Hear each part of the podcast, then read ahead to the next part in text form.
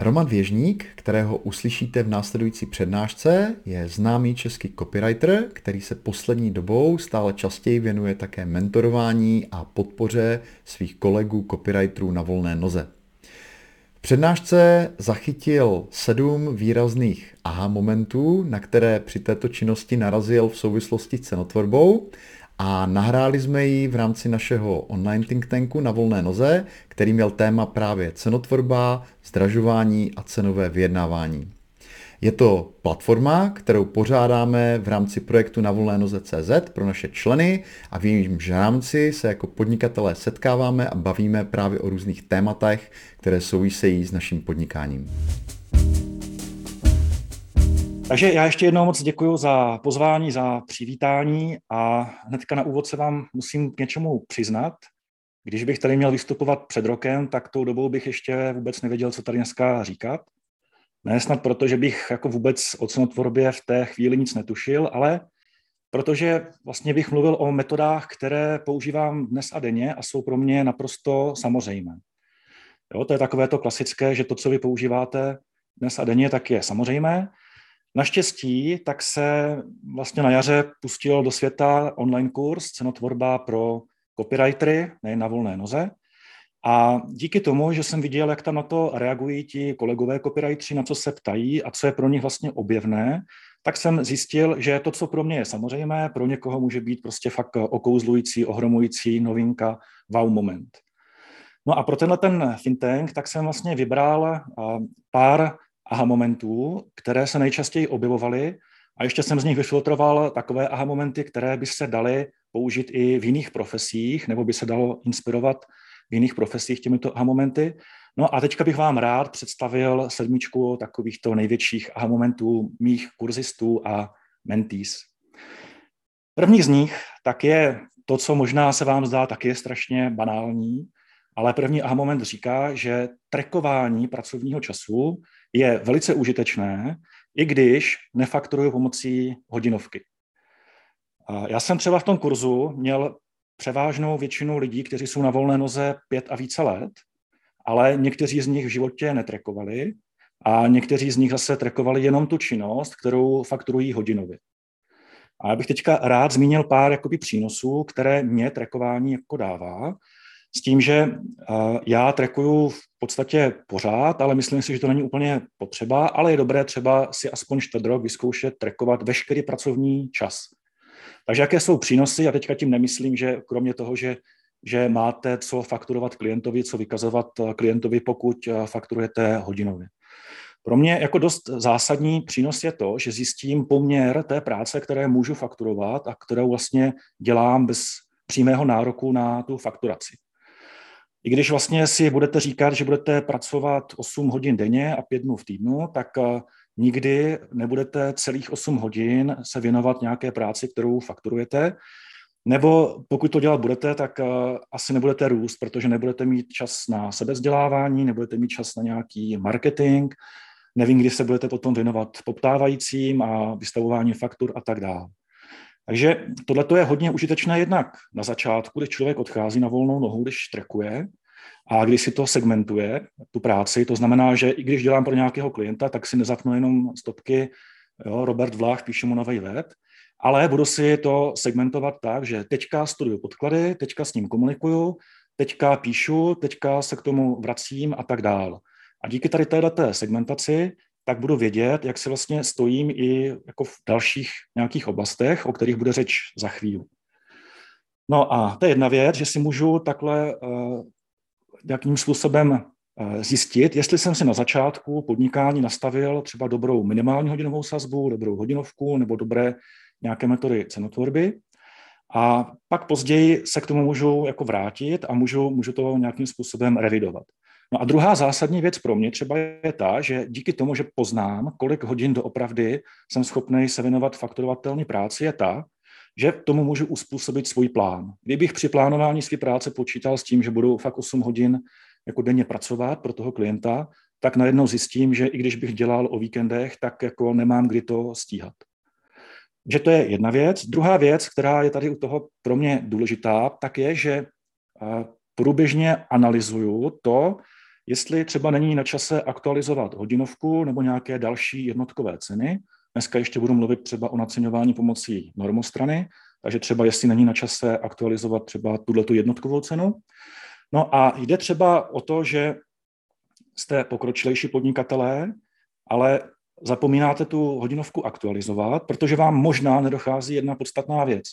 Pokud na sobě pracujete, pokud se vzděláváte a zlepšujete se v nějakých procesech, tak jste efektivnější a za stejně, za, nebo takhle, jedno, jeden článek, dejme tomu, napíšete za daleko kratší dobu. Jo? To znamená, dejme tomu, před rokem jste článek psali o, je, o dvou normostranách tři hodiny, teďka ho napíšete za dvě hodiny.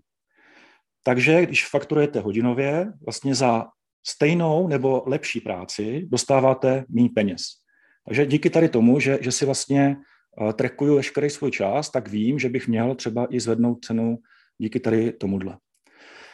Kromě jednotkových cen, tak je hodně důležité to sledovat podle mě i u těch věcí, které vlastně vás k tomu trekování tak úplně nenutí.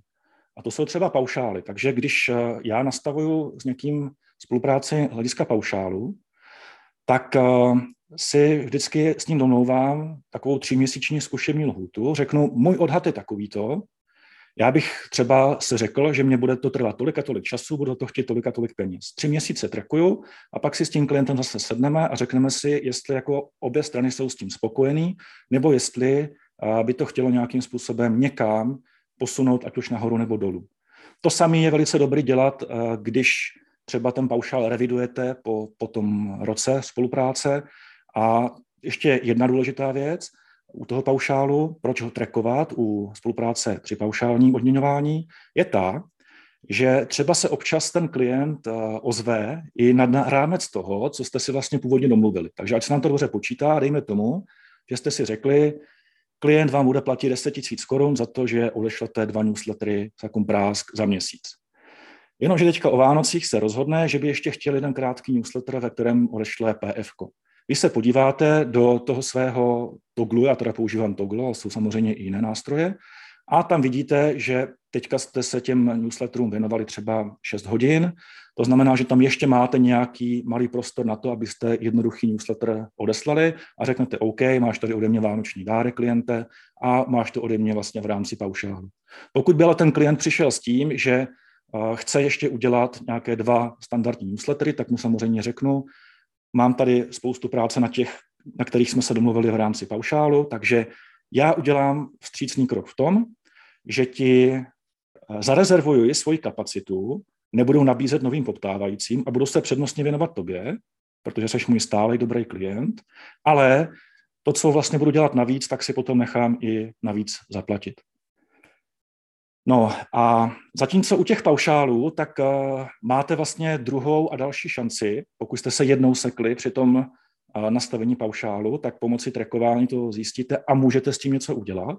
Tak v případě projektového naceňování, tak je to daleko větší problém, protože když je to jednorázový projekt a vy se seknete, tak uh, děláte asi část práce zadarmo. Takže tady je hodně důležitý si to vyhodnocovat a po každém projektu si říkat, co vlastně jste mohli udělat jinak. Já udělám tady takovou věc, že vám tady ukážu kousíček svého toglu. Tohle to byl uh, malý web. Klient uh, chtěl, abych napsal malý web. Já jsem si řekl, že za to chci 30 tisíc korun. V přepočtu je to zhruba nějakých necelých 17 hodin mé práce. Takže já jsem si poctivě trekoval průběhu toho trakování, v průběhu té práce, tak se občas podívám do nějakých eh, těch reportů, abych se uklidnil, že je všechno OK, že všechno vypadá tak, jak má. Zároveň mě to dává možnost ještě reagovat na nějaké nestandardní požadavky klienta. Takže teďka se mě stalo na podzim, že se mě ozval klient, domluvili jsme se na psaní a teďka jsem začal psát a najednou po 14 dnech tak mě se ozval klient a říká, my jsme měli schůzku s investorem a rozhodli jsme se, že bychom to chtěli trošičku překlopit jiným směrem. Když to zjednoduším, tak šlo o to, že původně chtěli cílit na nízkopříjmové domácnosti, ale teďka nově by chtěli spíše vytáhnout víc domácnosti ze střední a vyšší střední třídy. Ono se to zdá jako banalita, ale v hlediska kopy tak to znamená úplně jinou argumentaci a taky trošku jinou tonalitu. Takže já jsem se podíval do Toglu a protože to byl klient, který si vybral tu nejlevnější variantní cenovou nabídku, která má dodání až v řádu několika měsíců, takže jsem za stolik práce nad tím už nestrávil a řekl jsem teda dobře, tentokrát teda můžu tuto tu změnu zadání v rámci původní ceny vám nechat, ale pokud byste chtěli ještě nějakou další změnu zadání, tak už to budeme muset nějak dofaktorovávat zpětně. No a tohle to tak mě vlastně umožnilo to, že sleduju průběžně ten toggle a můžu ho průběžně vyhodnocovat. A pak samozřejmě na konci každého projektu tak se podívám na tyhle ty reporty a řeknu si, jestli jsem se jako trefil nebo netrefil. A pokud jsem se netrefil, tak začínám jakoby analyzovat, co teda jsem udělal špatně, kde jsem věnoval moc času a proč tomu tak bylo. No a někteří lidi se mě ptají, jestli jako eh, nemám blbý pocit z toho, že třeba eh, nakonec vlastně dostanu víc peněz, než se na to hodinově jako si skutečně sáhl. Tak nemám z několika důvodů. Jednak vždycky vy tomu klientovi dáváte víc, než kolik si vytrekujete, protože mě třeba ty nejlepší nápady vždycky přicházejí, když nemám zapnuté stopky a když někde sportuju nebo jsou venku s rodinou, ze psem nebo ve sprše. A zkrátka dobře, každému klientovi chce nechce, alokujete část své mentální kapacity. Jo? A to vlastně tak nějak jako přidaná hodnota tady v této ceně. A druhá, když bych náhodou měl fakt pocit, že jsem to hodně přestřelil a chtěl bych teda mít nějaký dobrý pocit, čisté svědomí, tak vždycky můžu tomu klientovi dát něco navíc. To znamená, že mu nabídnu třeba hodinu konzultace zdarma. Nebo když jsem pročítal podklady, tak jsem si všiml, že má plno hrubek v nějakých letácích, tak mu to opravím. Jo? Nebo eh, mě napadne nějaká reklamní kampaň, kterou by mohl využít, tak mu to v rámci té ceny ještě pošlu. Vždycky je podle mě lepší mít nějakou rezervu navíc, než se pak jakoby plouc do hlavy a stresovat, že teďka to musím rychle dodělat, jinak na tom finančně vykrvácím. No ale to jsou teda pohledy, přínosy jako z mého pohledu, ale myslím si, že to trekování tak může být užitečné také pro klienta, respektive pro projektáka, pokud ten projekt třeba vede nějaký freelance eh, projektový manažer, který má kolem sebe tým projektáků. A to z toho důvodu, že tady vám vlastně teďka ukazuju eh, zase trošku jiný výkaz eh, z Toglu. My jsme se s jedním projektákem na začátku spolupráce domluvili, že budeme si to trackování trošku segmentovat pomocí, pomocí nějakých tagů. Takže tady vidíte třeba feedback nebo obslužnost, tady by mohla být klidně komunikace, je tady tag psaní, ještě mám třeba tag rešerše, studium podkladů a podobně. No a ten klient nebo projekták se potom může vždycky zamyslet nad tím, když vidí tady ty výkazy, jestli není nějaká oblast, kterou by se dalo jakoby zefektivnit, aby mě to trvalo méně času. To znamená, když třeba uvidí, že trávím mraky času studiem podkladů, tak prostě donutí toho technika ve firmě, který většině nemá teda podle svých slov jako čas, aby mě během pěti minut namluvil podklady pro článek a ty podklady budou tak suprový, že mě to ušetří třeba hodinu googlení a, a podobně. Nebo když uvidí, že hodně času trávím třeba v Asani nebo v jiném nějakém komunikačním kanálu, tak se prostě pokusí mi nějakým způsobem zhutnit tu komunikaci, aby to bylo efektivnější. Takže tolik k prvnímu aha momentu. A aha moment eh, číslo dvě říká, že permanentní, stoprocentní vytíženost není známkou podnikatelské vyspělosti, ale zanedbané cenotvorby. Důležité je to slovo permanentní, to znamená, pokud jste opravdu měsíce tady v tomhletom. A důležité je ještě to, že to platí v okamžiku, kdy si to sami nepřejete. Já teď, když se podíváte na LinkedIn, jo, tak já tam vidím občas takový nový sport, že se mně zdá, že někteří se prostě předhání v tom, kolik natrekovali tenhle ten týden, tenhle ten měsíc. Takže pokud sportujete tady v tomhle odvětví budiš, tak se vás to netýká, ale pokud eh, to takhle máte a nechcete to mít, tak eh, je to opravdu nějakým způsobem spíš zanedbanou cenotvorbou, než tím, že jste teda tak eh, jako obletováni nějakými klienty. Ještě jedna zajímavost, než se do toho pustím víc. Robert tady o tomto tématu píše poměrně dlouze v té knižce na volné noze a mý kurzisté ji velice často četli, jenomže ji četli v nesprávný okamžik třeba když eh, teprve na tu volnou nohu odcházeli a tím pádem buď vypustili nebo přehlídli tyhle ty pasáže pro pokročilé, protože co si budeme povídat, když člověk odchází na volnou nohu, tak většinou o nějaké stoprocentní vytíženosti nemůže být ani řeč. A to je vlastně takový můj mezityp, jo, že je dobré se průběžně vracet ke kvalitním zdrojům a oprašovat si je. A ještě podtyp mezitypu, jak to dělám třeba já, já jako nemůžu číst tak jako Robert pomocí audioknih jako prvočtení, takže já bych se na to nedokázal soustředit, ale když mám nějakou knížku, která se mě fakt líbí, tak udělám tu věc, že si ji nejdřív přečtu jako ve fyzické podobě nebo jako e-book a pak si ji koupím jako audio a oprašuju si ji třeba při cestách autem. Jo? Takže já Robertovu knížku jsem jednak četl a jednak jsem ji už několikrát slyšel jako audioknihu. A je to vlastně jak s filmama. To si asi vybavujete sami, že když se díváte na film po druhé, tak tam vidíte zase trošku jiné věci, všímáte si jiných věcí a můžou vás oslovit v ten jiný okamžik. A kdysi dávno se vás to vůbec jako nějak netýkalo, nezaujalo a teďka to může být pro vás zase nějaký velký moment. A teďka už k tomu, proč si nechávat nějakou volnou kapacitu, kromě teda těch samozřejmých věcí, jako že chcete mít asi čas na rodinu, na koníčky a nechcete si odrovnat zdraví. Jednak už tady vlastně včera zaznělo, že v okamžiku, kdy eh, máte stoprocentně plno, tak se to hodně rychle rozkřikne. A když potom budete mít zase někdy volněji, tak je potom daleko těžší eh, roztočit znova to poptávkové kolo. Jo? Takže to je jedna věc. Ale druhá věc je ta, že když máte plný pytel nějakých malých zákazníčků, tak už se vám tam potom nevejde nějaký kapitální úrovek. Jo. Může přijít nějaký klient, který by se skvěle vyvíjel v referencích, může to být klient, který bude fakt kasaštyk, že vám zajistí obživu na čtvrt roku nebo navíc. Může to být klient, který vlastně má srdcový projekt pro vás, ale vy i kdybyste požírali ty činky deli, které, jak pamětníci vědí z reklam, zajistí 25-hodinový pracovní den, tak to prostě nezvládnete, nemáte to kam narvat. Jo? A tohle to byl obrovský aha moment eh, některých těch eh, kurzistů, že si vůbec neuvědomovali to, že aha, to se mi vlastně stává, že já mám sice plno, ale dělám pro lidi, pro který bych třeba úplně dělat nechtěl, nechtěla, a když potom přijde ta nová zakázka, tak to nemám kam vecpat. Takže to je jedna věc. Jo. Co s tím vlastně uh, můžete dělat? Já jsem s tím kdysi dělal to, že jsem se prostě fakt zamyslel, co můžu udělat pro to, abych dělal míň práce, buď za stejno, nebo za víc peněz. To nemá být nějaký motivační, líbivý pseudokec, a vůbec netvrdím, že v začátcích podnikání člověk nedře jako kůň a sotva se drží nad vodou. Sám, když jsem třeba ještě jako státní zaměstnanec chtěl být nejlepší učitel na světě, tak jsem spával jenom čtyři hodiny, ale nemělo to nějaký smysl.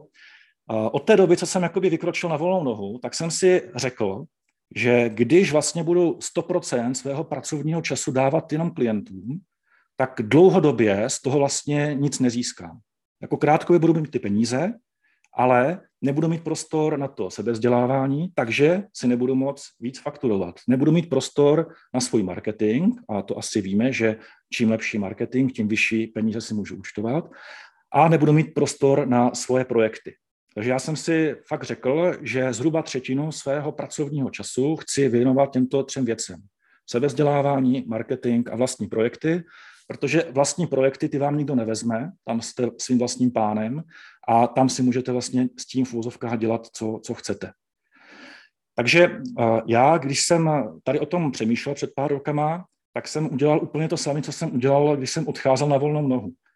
Vzal jsem si kalkulačku Madly Čevelové pro výpočet hodinové sazby, vyplnil jsem si, jaké mám náklady, kolik chci vydělávat a vyplnil jsem si, kolik dnů v týdnu jsem ochotný pracovat a kolik hodin každý den můžu vykazovat nějakou fakturovatelnou činnost. Vyšla mi nějaká částka a já jsem si řekl, no jo, ale já nechci pracovat pět fakturovatelných den, hodin denně, ale jenom tři. Tak jsem si to pošoupil zpátky.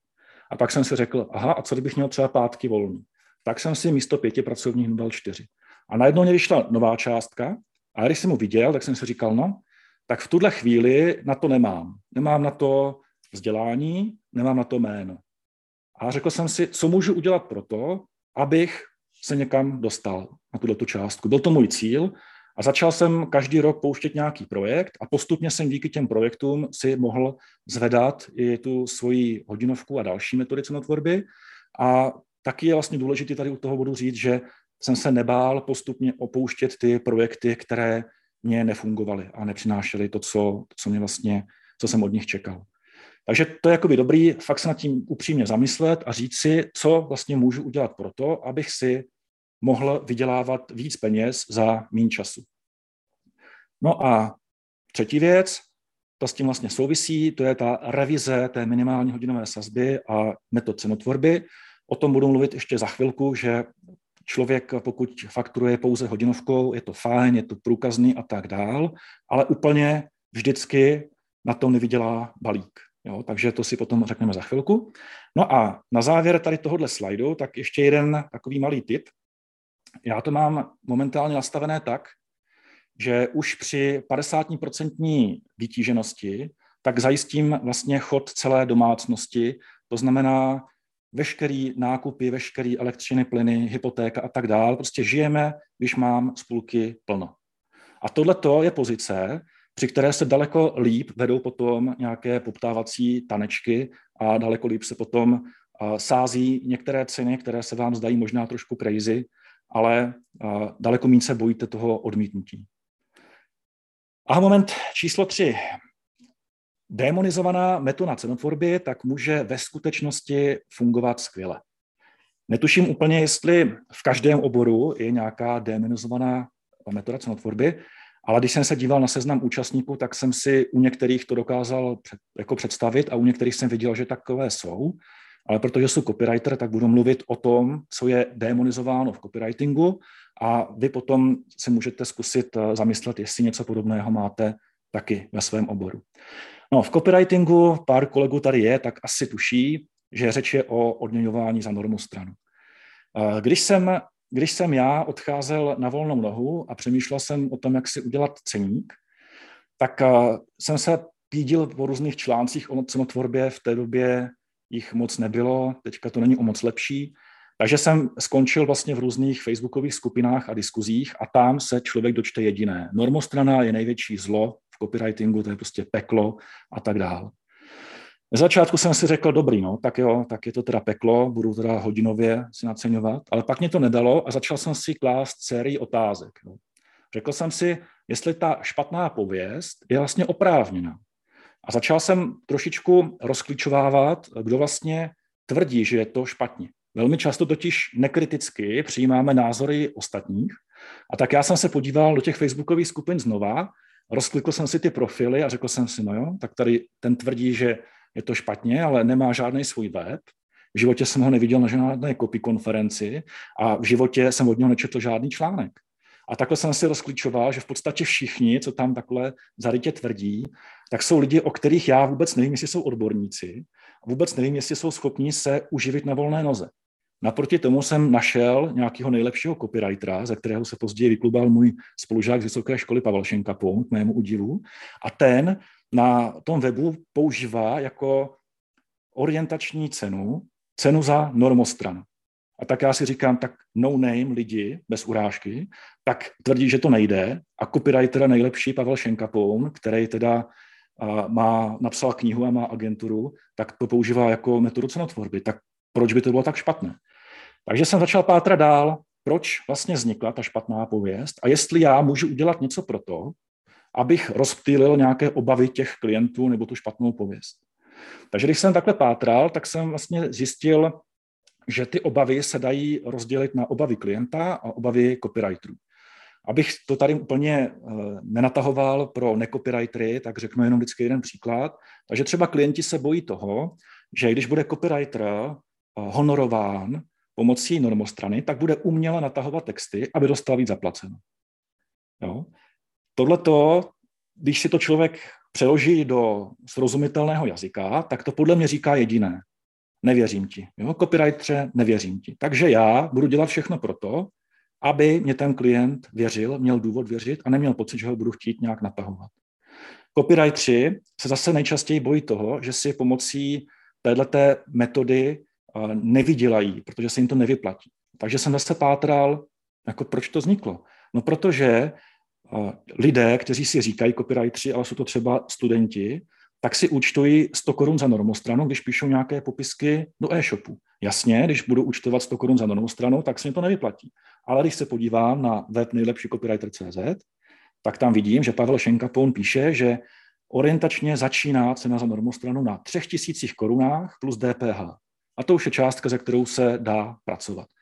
Postupně jsem si takhle rozptýlil všechny možné obavy těch klientů a vlastně i sebe jako copywritera a zároveň jsem pátral i po tom, jestli ta metoda má nějaké výhody. Zase, abych to zkrátil, tak jeden důvod za všechny.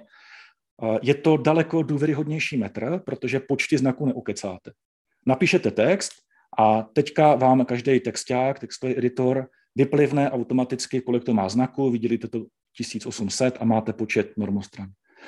Oproti tomu, třeba teďka nedávno na LinkedIn pod mým jedným příspěvkem se jeden copy editor přiznal k tomu, že naceňování pomocí hodinovky opustil právě proto, že měl sám od sebe sklon přidávat si tam uměle nějaké hodiny, aby dostal víc peněz.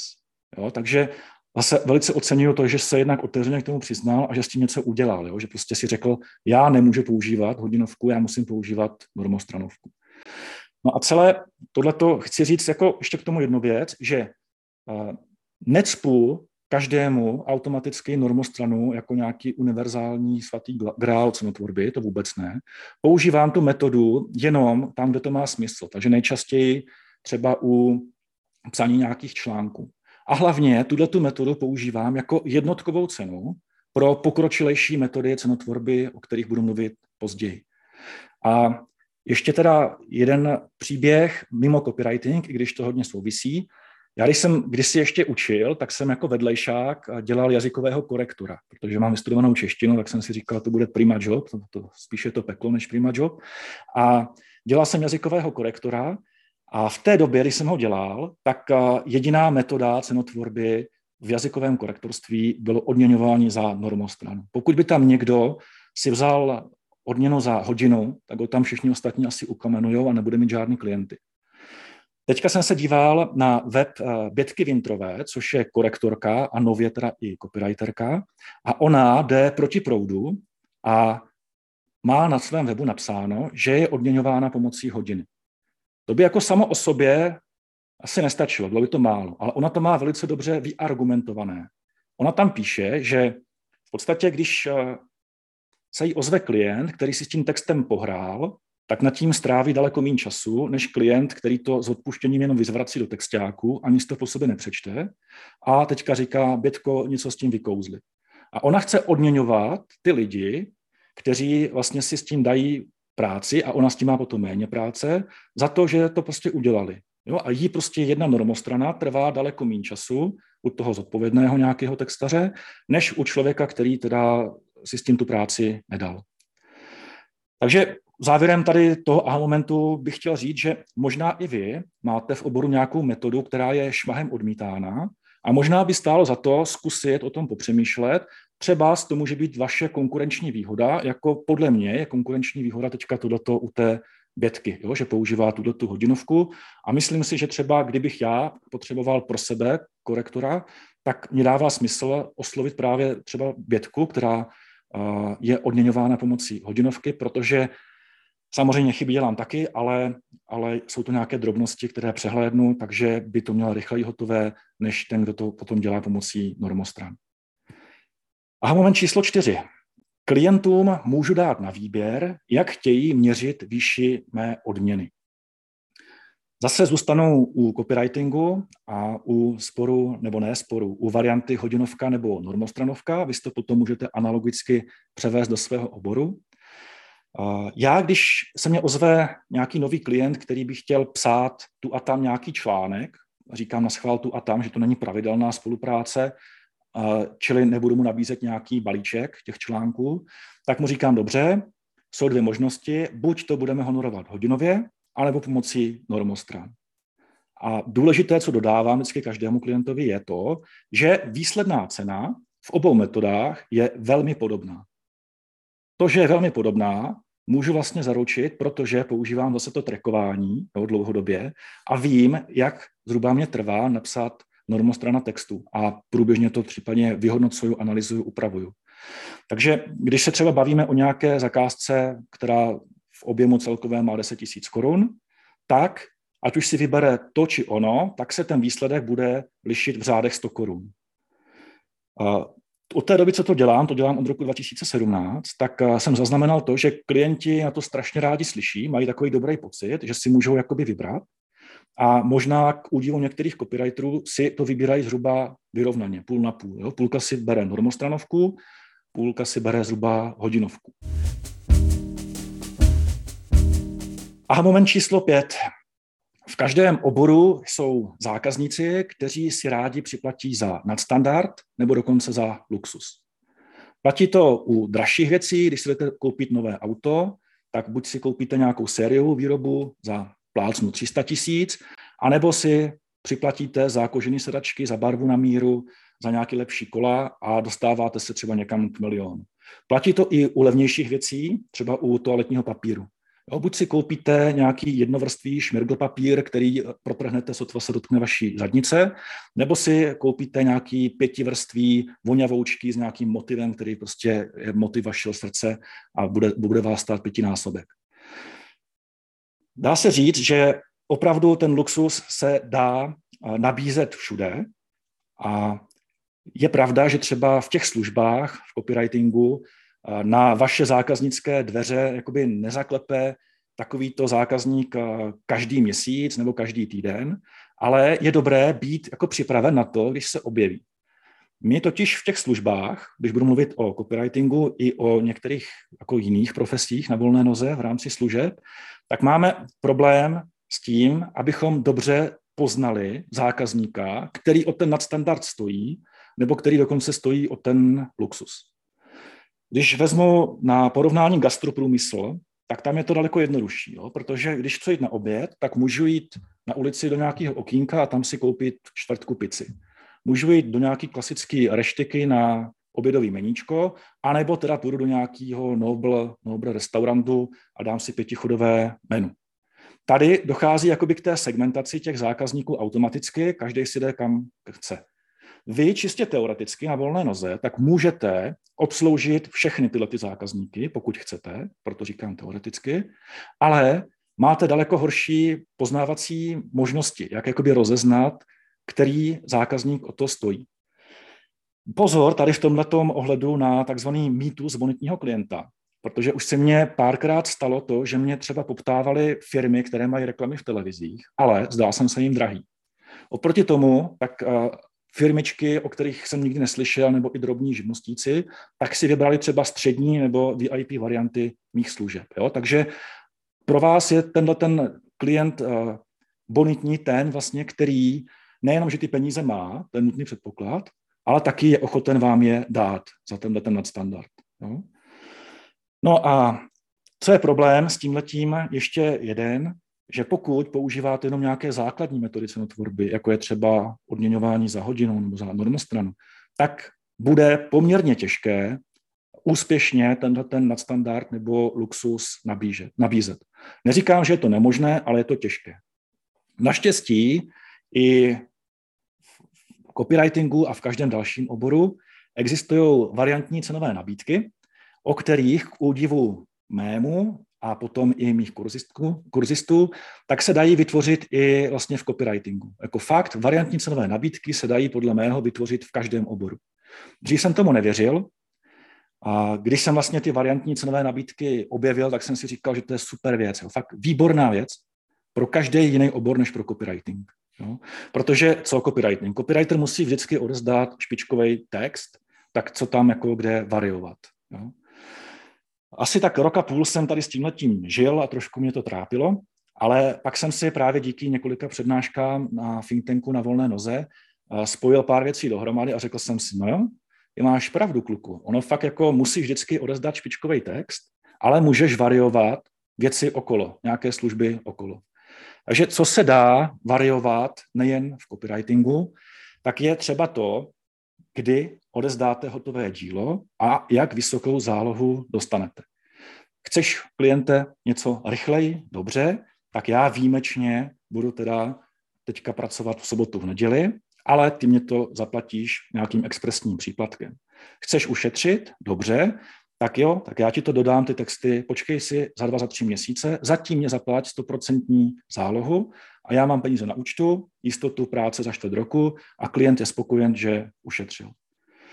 Pak jsou to nějaké bonusové služby. Jo. Konkrétně tady u nás copywriterů já třeba pracuji s tím, že některým klientům nabízím jako bonusovou službu to, že jim zkontroluju ty texty potom na webu, protože občas se stává, že vy odezdáte super texty, ale pak to tam kopíruje nějaký brigádník nebo nějaká asistentka a na tom webu potom je to bez mezer, s chybami a tak dál.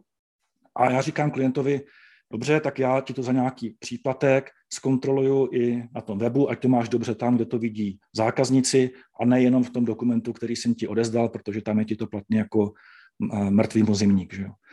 Další věc, co se dá takhle nabízet jako bonusová služba, obzvlášť teďka v době covidové a pocovidové, tak je osobní náštěva. Protože jako ať už byl poslední rok a půl nebo dva roky jakýkoliv, tak ten bacil měl určitou výhodu aspoň v tom, že spousta poptávajících a zákazníků pochopila, že osobní náštěva většinou vůbec není potřeba. Jo, že bohatě stačí nějaký videohovor nebo obyčejný telefonát. Na druhou stranu přiznávám, že hodně například v tom copywriterském řemesle je užitečné, když vidím nějaký třeba složitý stroj, jak pracuje na vlastní oči. A pokud mě klient nenabídne nějaké video, kde to můžu vidět a pochopit a chce, abych se na to přijel podívat, tak já řeknu OK, přijedu, ale zaplat mi to. Jo, protože já nestrávím jenom tři hodiny tím, že budu obdivovat tvůj stroj a psát si poznámky jako divej, ale dalších pět hodin strávím v autě cestou do Prahy a zpátky. No, podobně to můžou být eh, spousta dalších věcí, které uvidíme potom ještě v dalších eh, pasážích té přednášky. No a jako poslední takový bodíček tady k tomu, eh, tak variovat se dá třeba počet kol úprav po odezdání textu, které jsou v ceně. To je bod, za který mě někteří copywriteri nemají úplně rádi a říkají, že jsou strašně drzej, když jako někomu prodám texty a pak jim jako nenabídnu vlastně možnost, že by to mohli ti klienti si u mě vyžádat nějakou úpravu. Ono to je jenom půlka pravdy, že jo. Já jsem drzej proto, že uh, jednak dělám fakt jako zodpovědnou poctivou stupní analýzu, který věnuju víc než tomu samotnému psaní a díky tomu poznám klienta, jeho zákazníky, obavy, očekávání a tak dále, vyladíme tonalitu, na ukázkovém odstavci si to odsouhlasíme a teprve potom se pouštím do psaní, to je jedna věc. A druhá věc je ta, že zhruba 95% mých klientů tak nikdy žádné úpravy nechce. Aniž bych se tady chtěl chlubit, ale jenom říkám, že je to právě tou stupní analýzou a tím laděním. A já se naopak teda kladu otázku, jestli náhodou není špatné šmahem všem kalkulovat do té ceny nějaká kolečka úprav. Když vlastně ten klient, když to objednává, netuší, jestli je bude potřebovat. Jo, takže já potom do té nejnižší varianty dávám jakoby nula kol úprav a je to pro ty klienty, kteří chtějí ušetřit. Ale zároveň dodávám, že pokud náhodou zjistí, že by něco chtěli jinak, což většinou se děje jenom proto, že zase změní během toho psání nějaké směrování projektu, tak si to můžou připlatit. No a dost teorie, teďka bych nazdílel obrazovku s konkrétními ukázkami, abyste viděli, jak vlastně připravuju ty variantní cenové nabídky. Tohle je taková interaktivní tabulka, která mě slouží k celkem rychlému výpočtu projektů, cenu za projekt a variantních nabídek. Na rovinu říkám, že kdybych měl každý projekt nějak od nuly si někde počítat na papíru, tak se z toho zblázním a asi to nedělám, protože bych nad tím zabil mraky času. Takže první předpoklad, o kterém dneska úplně mluvit nebudu, je, že variantní cenové nabídky dávám lidem, poptávajícím, kteří prošli přes nějaký předchozí filtr, vědí o tom, jak, jak drahý, levný jsem a tak dál a jsou s tím v pohodě. Takže jenom vážným zájemcům vytvářím variantní cenové nabídky. Kouzlo těch nabídek je ta, nebo té tabulky je ta, že tady mám čtyři zelené chlívečky a mně stačí vyplnit pouze tyhle ty čtyři zelené chlívečky, abych dostal základní cenu v nějakém low-costovém provedení, ve standardu a ve VIP servisu. Pak to můžu ještě ladit pomocí dalších tady položek, ale nemusím. Takže pojďme si ukázat cvičně, jak to vlastně vypadá. Tak na začátku je ta stupní analýza, o které jsem říkal, že je důležitá, takže tady dáme 10 000 korun, že to stojí ten projekt. vidíte, že to naběhne semka low cost standard, ale VIP už je tady 25 tisíc. Proč? No jednak proto, že VIP varianta je ta, že jedu do té firmy, takže tam trávím čas osobní náštěvou a cestou. A jednak zatímco tyhle ty dvě varianty, tak eh, dělám stupní analýzu jenom interně. To znamená, mám ji u sebe v nějakém stavu tak, aby byla co nejrychleji udělaná, použitelně, ale není ve stavu, abych ji mohl prezentovat někde někomu veřejně, poslat nějakému klientovi. Takže slouží v uvozovkách jenom proto, abych napsal dobré texty. Když to tady v této variantě, tak je v ceně to, že klientovi tu analýzu zpracuju do nějakého dokumentu, který on může potom použít ve svém marketingu, pro zlepšení procesu a tak dále. No, pak teda si tady řekneme, že to je nějaký malý web a celková jako suma těch textů bude zhruba pět, pět normostran. Takže tady vidíte, že pracuju s tou normostranou jako s jednotkovou, s jednotkovou nějakou cenou v rámci něčeho složitějšího. A vidíte, že mě tady v tom modelovém příkladu vyskočilo, že to bude vždycky 10 000 korun. A to je vlastně to, co jsem říkal na začátku, jo, že nutný předpoklad je špičkový text a ten bude stát vždycky stejně. Ale co se bude lišit, tak jsou právě ty příplatky za to, že ten klient to chce rychleji, nebo sleva za to, že teda mě to dá dopředu všechny, všechny peníze a že dostanete texty později. Potom vidíte, že se budou ještě ty částky lišit, protože se bude sčítat vlastně potom všechno, co se ještě doplní dalšího.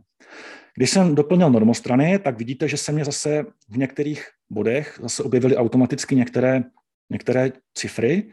Takže tady mám uh, úpravy na vyžádání, to znamená ve variantě standard je jedno kolo úprav v ceně, pokud to bude potřeba, v té low-costově nula, jak jsem říkal před chvilkou. V té variantě VIP jsou dvě kola úprav, případně na vyžádání klienta v ceně, takže je to tady za dvojnásobnou cenu. Pak tady mám nějaký mini budget na pravopisnou korekturu, protože je to jenom málo stráneček, málo textu. A v případě VIP varianty, tak je to skoro dvojnásobek, protože VIP variantu dodávám rychle a pravděpodobně si budu muset připlatit za expresní korekturu. Je tady potom položka oponentura externím copywriterem, v těch dvou spodních variantách, tak tam se s copywritery kolegy radím, když jsem v ústí, když si nevím rady, tak vždycky se s nimi nebám, nebojím jako to s nimi konzultovat nějaký problém. V té VIP variantě dělám to, že všechny texty, které napíšu, tak eh, odešlu nějakému kolegovi, kterému důvěřuji a on se mě na to podívá a občas tam něco společně ještě vylepšíme.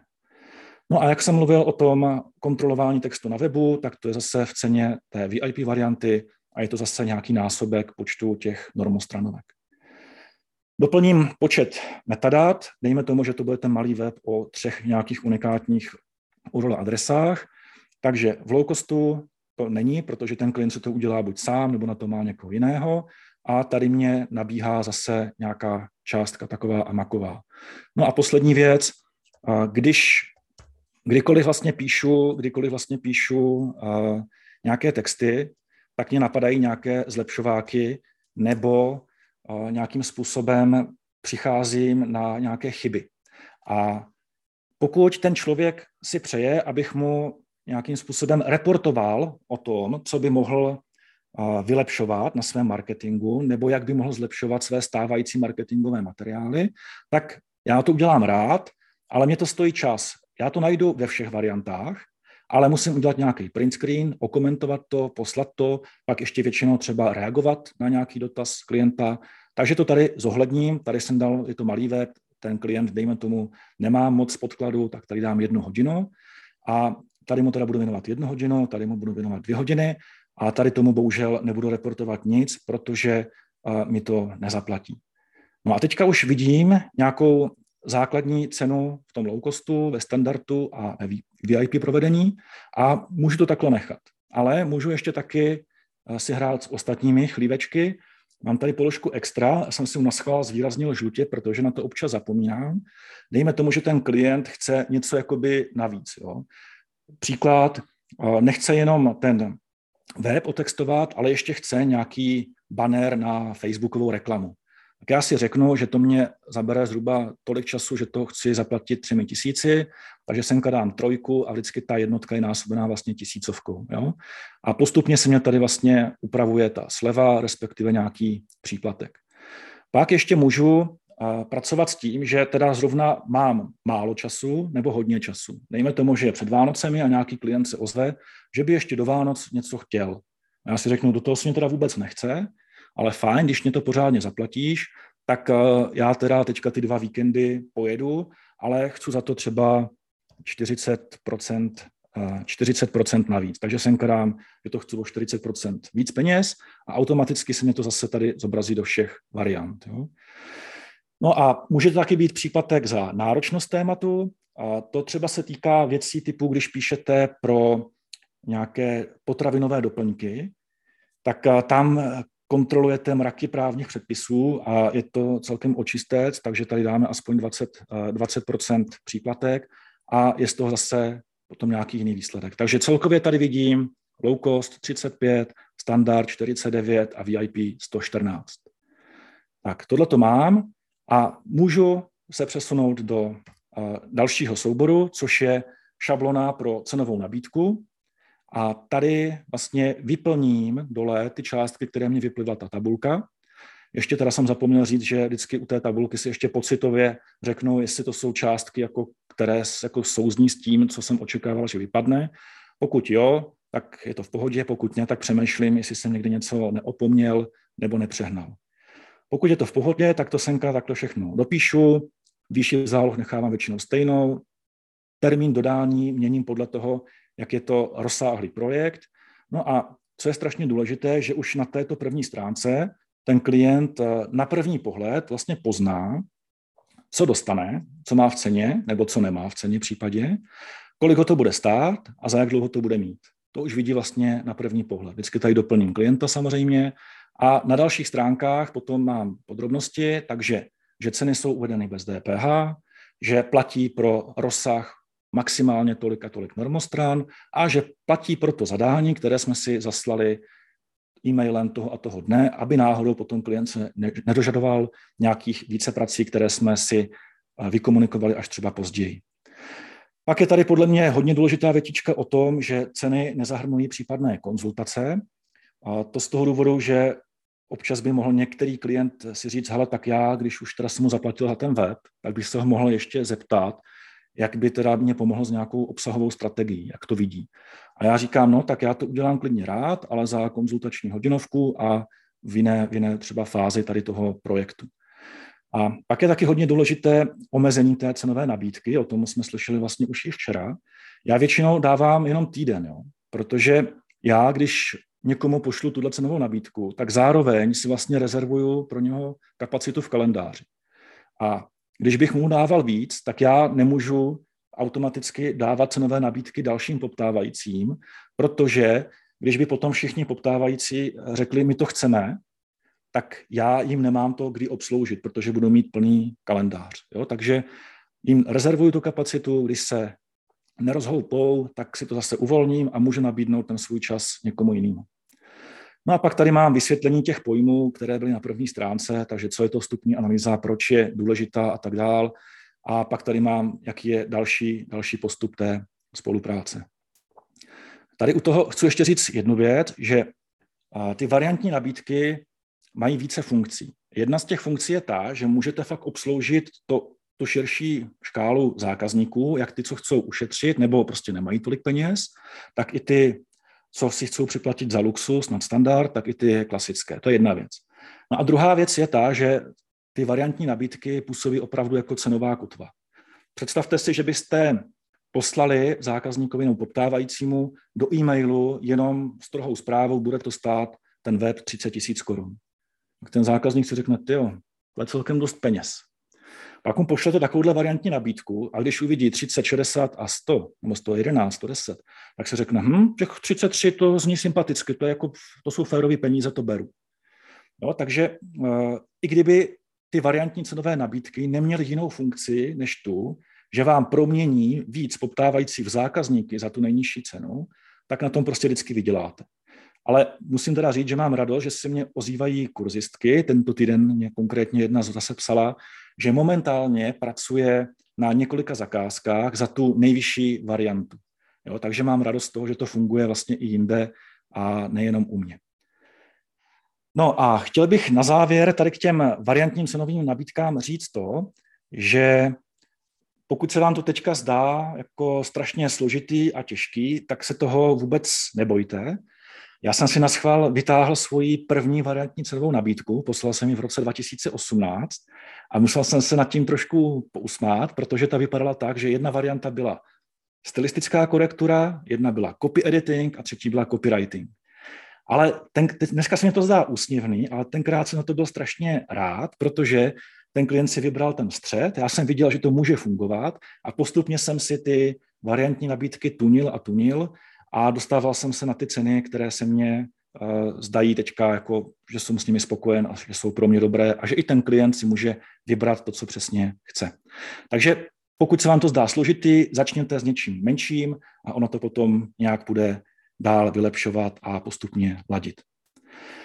No a poslední aha moment, aha moment číslo sedm. Jsem unikátní kombinace znalostí a dovedností a jsem zácnější, než si myslím. Teď se prosím neděste, pokud jste odpůrci EZO, není to žádný EZO, ale chci tím říct několik věcí. Podle mě si jako freelanceri dost často neuvědomujeme hodnotu naší práce pro zákazníky. Já to řeknu na příkladu. Já jsem teďka nedávno tady zápasil s myčkou. Musel jsem ji tady složitě nějakým způsobem vytahovat, musel jsem ji čistit, čistit odpad a kde si co si. Strávil jsem nad tím strašně moc hodin. A to jenom proto, že jsem nesehnal žádného opraváře, který by byl ochoten přijet do našich končin. Já bych přitom mu za to zaplatil klidně dvojnásobek, trojnásobek toho, co si běžně účtuje, protože pro mě to má obrovskou hodnotu, že to udělá někdo za hodinu a ne já za deset. Podobně, když jsme se nechali stavět tady tento dům, tak eh, vlastně já jsem obdivoval ty řemeslníky, jak jim to jde od ruky. Oni mě dokonce potom tady tu knihovnu, co mám za sebou, udělali jako bonus zadarmo. Já bych jim za to rád zaplatil, protože když jsem to viděl, tak jsem se říkal, trvalo by mě to pětkrát tolik a nevypadalo by to ani z pětiny tak dobře. Ale pro ně je to jenom obyčejná práce a berou to jako samozřejmost. Takže my třeba neumíme dělat myčky, neumíme stavět domy, neumíme dělat knihovny, ale umíme třeba skvěle psát. A to zase neumí ti klienti a proto nás poptávají, protože buď nemají čas, nebo to fakt neumí. Teďka si fakt vybavuju, nedávno mě volala zákaznice, tehdy ještě vlastně poptávající, že je z toho strašně nešťastná, že vůbec neví, co má napsat do sekce o nás. No, prostě fakt to ti lidi neumí a jsme opravdu jakoby vzácnější, než si myslíme. No a druhý moment, tak se vlastně týká toho, co teďka Robert na podzim několikrát uh, sdílel různou formou. To je taková ta věc, kdy Robert uh, trošku analyzoval některé výzkumy amerických, amerických různých firm, které tvrdili, že freelancer je zhruba každý třetí, jo? že 30% na trhu jsou freelanceri. Takže Robert to potom rozklíčoval, když tak mě pak opraví, kdybych tady plácal špatná čísla, pokud si to dobře pamatuju, tak zhruba tak, že říkal, že do tohohle průzkumu vlastně ty firmy započítávaly eh, každého, kdo si třeba během jednoho roku eh, vydělal pár dolarů za to, že jednou pohlídal někomu nějaké dítě. Takže pak tam přidával další studie a v těch říkal, že možná, ty říkali, že možná je nás freelancerů jenom 7%, a jiné studie zase tvrdí, že jsme možná 4% menšina. No a z té 4% menšiny, tak ještě je problém najít seniorního freelancera, protože těch juniorních je celkem dost.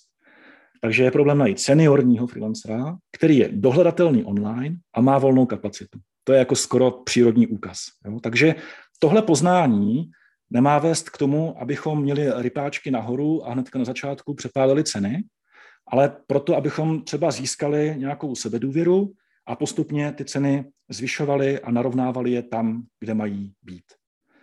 Takže to jsou to jsou nějaké aha momenty uh, mých kurzistů a těch lidí, co chodí ke mně do mentoringu nebo do, nebo do uh, nějakých konzultací.